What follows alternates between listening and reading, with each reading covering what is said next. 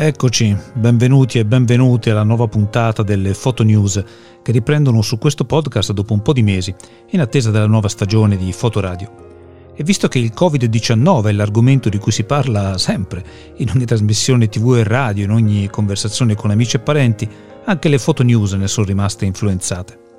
Oggi vedremo insieme alcune foto che resteranno nella storia e ci aiuteranno a ricordare cosa stiamo vivendo in questi mesi di quarantena in uno stato che accomuna circa la metà del pianeta. Per seguire meglio l'episodio, stavolta vi consiglio di aprire il sito fotoradio.info, trovate il link in descrizione, per vedere subito gli scatti dei quali parleremo. Se non potete farlo adesso, poco male, ma tornateci dopo anche per seguire i link ai fotografi e alle fotografe ed approfondire il loro lavoro. Partiamo con una nota. Le foto che vediamo sui giornali hanno spesso una pura funzione di accompagnamento grafico, servono a sostenere il testo. Altre volte, poche volte, diciamo che è un'eccezione che si permettono grandi testate come il New York Times o il Guardian per dirne due. Altre volte le foto sono un testo anche loro, che grazie alla composizione, ai cromatismi, al punto di vista, riescono a raccontare una storia. Questo non è soltanto un punto estetico, il fotogiornalismo, specie quello più descrittivo e didascalico, specie se mostra orrori come la guerra o la povertà, il fotogiornalismo ha un doppio effetto. Da una parte informa, rende consapevoli, mostra la realtà, ma dall'altro la anestetizza. Se da una parte ci colpisce, dall'altra ci cura, perché ci abitua a quella violenza, a quel dolore mostrato dalla foto, e ce lo fa sentire distante quel dolore. Questo non accade o accade meno con le grandi foto d'autore, anche se fotogiornalistiche. Questo non accade con le foto che vogliono raccontare una storia e non soltanto fare eco e riempimento sulle pagine di un giornale. Intendo per grandi foto d'autore quelle foto dove lo stile, il taglio, i colori sono studiati. Il mezzo è curato tanto quanto il contenuto. E l'effetto è che quello che ci arriva è più ricco, più memorabile, suscita più emozioni. Ed ecco che il contenuto non si banalizza, non si dimentica.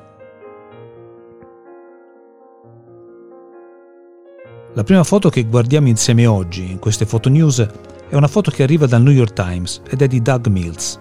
Il presidente Trump tiene una conferenza dove dice cose, nello spazio aperto fuori dalla Casa Bianca. Guardate la foto. Quale storia racconta? Non è il comunicato di Trump, in questa foto non si mette in risalto il discorso del presidente, ma il campo largo, i giornalisti sparpagliati, seduti a distanza innaturale, raccontano che stiamo vivendo un periodo strano, innaturale appunto che cozza con i messaggi tranquillizzanti di Trump. A proposito di, di, gente sparpagliata, arriva la seconda foto di oggi. È uno scatto di Chesnut per Getty Images, preso il 9 aprile del 2020, a Parigi, davanti alla Basilica del Sacro Cuore a Montmartre, il giorno di Giovedì Santo. Queste persone inginocchiate stanno pregando, guidati da un personaggio importante, l'arcivescovo di Parigi, Michel Aupetit che, che non appare nella foto. Perché la notizia, la storia che questa foto vuole raccontare, non è la celebrazione della messa per strada, non è la messa del vescovo. Questo scatto racconta la forza della fede, di come le persone si adattano al contesto pur di seguire le proprie convinzioni. E se c'è da inginocchiarsi su San Pietrini, a distanza di sicurezza da altri fedeli, ebbene, si farà. L'uomo va avanti, l'uomo si adatta, la terza foto viene direttamente da Wuhan, nella fabbrica della Honda, scattata il 23 marzo per la FP, ma non so da chi. Purtroppo non sono riuscito a trovare il nome del fotografo. Ed è un peccato, perché è una foto straordinaria, secondo me, con una composizione eccezionale. Righe gialle per terra che segnano il posto a sgabelli rossi per garantire le distanze. Tanti uomini che non ci stanno nell'inquadratura tutti uguali, vestiti uguali, con uguale vasetto di yogurt ai piedi, uguale vassoio in mano, tutti a testa bassa, tutti tranne uno, al centro, che solleva la testa un secondo, mentre mastica il boccone e guarda un punto davanti a sé, pensando a chissà cosa. Ecco lo sguardo di quell'operaio di Wuhan che mangia sullo sgabello tenendo in mano il suo vassoio, mi ricorderà per molto tempo uno degli aspetti caratteristici di questa pandemia.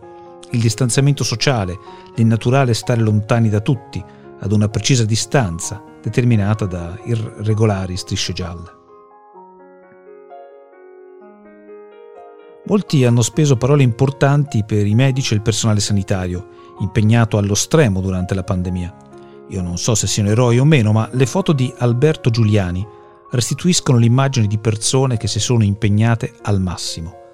La quarta foto che vediamo oggi è uno screenshot preso dal sito di The Atlantic, link in descrizione, che è la, la rivista The Atlantic che ha pubblicato gli scatti di Giuliani. In Italia poi le foto sono state riproposte da Internazionale nello speciale dedicato alle foto della pandemia, lo trovate ancora in edicola.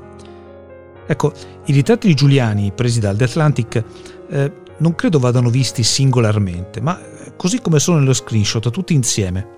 Perché vediamo sguardi stanchi, fieri, volti segnati dalla pressione delle mascherine e delle visiere. Alberto Giuliani, fotografo di Pesaro, trovate il link eh, al sito in descrizione, a metà marzo aspettava in ospedale, l'ospedale di Pesaro, che i medici e gli infermieri finissero il turno, che spesso dura anche fino a 12 ore, per riprenderne lo sforzo.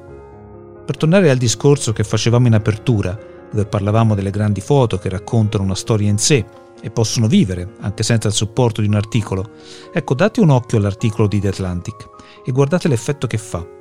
Le foto di Giuliani sono un vero e proprio testo che racconta dolore e impegno e aggiungere parole sembra quasi inutile.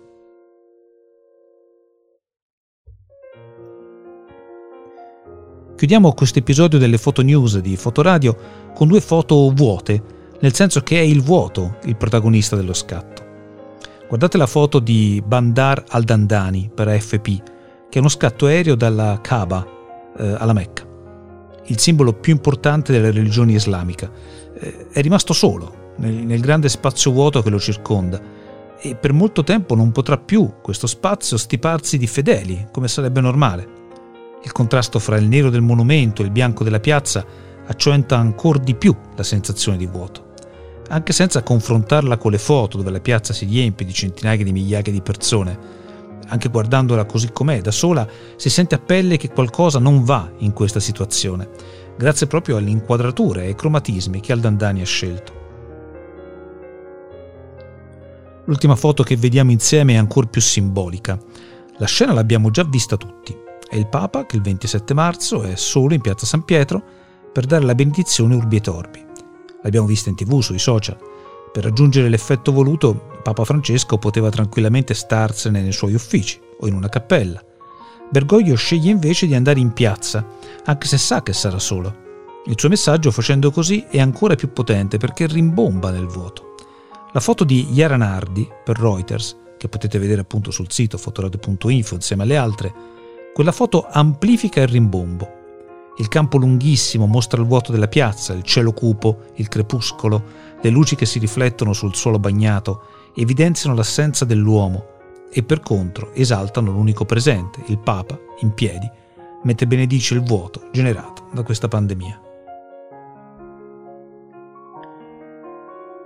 Eccoci alla fine di, di questa puntata delle Foto News e a questa carrellata di alcune foto che per me saranno il simbolo della pandemia, che ha messo in quarantena metà della popolazione del pianeta.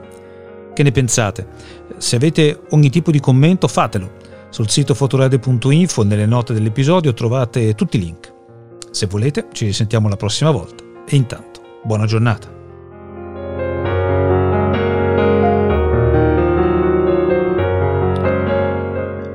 musica di sottofondo è Caspian Sea di Vusual Zenalov, link in descrizione.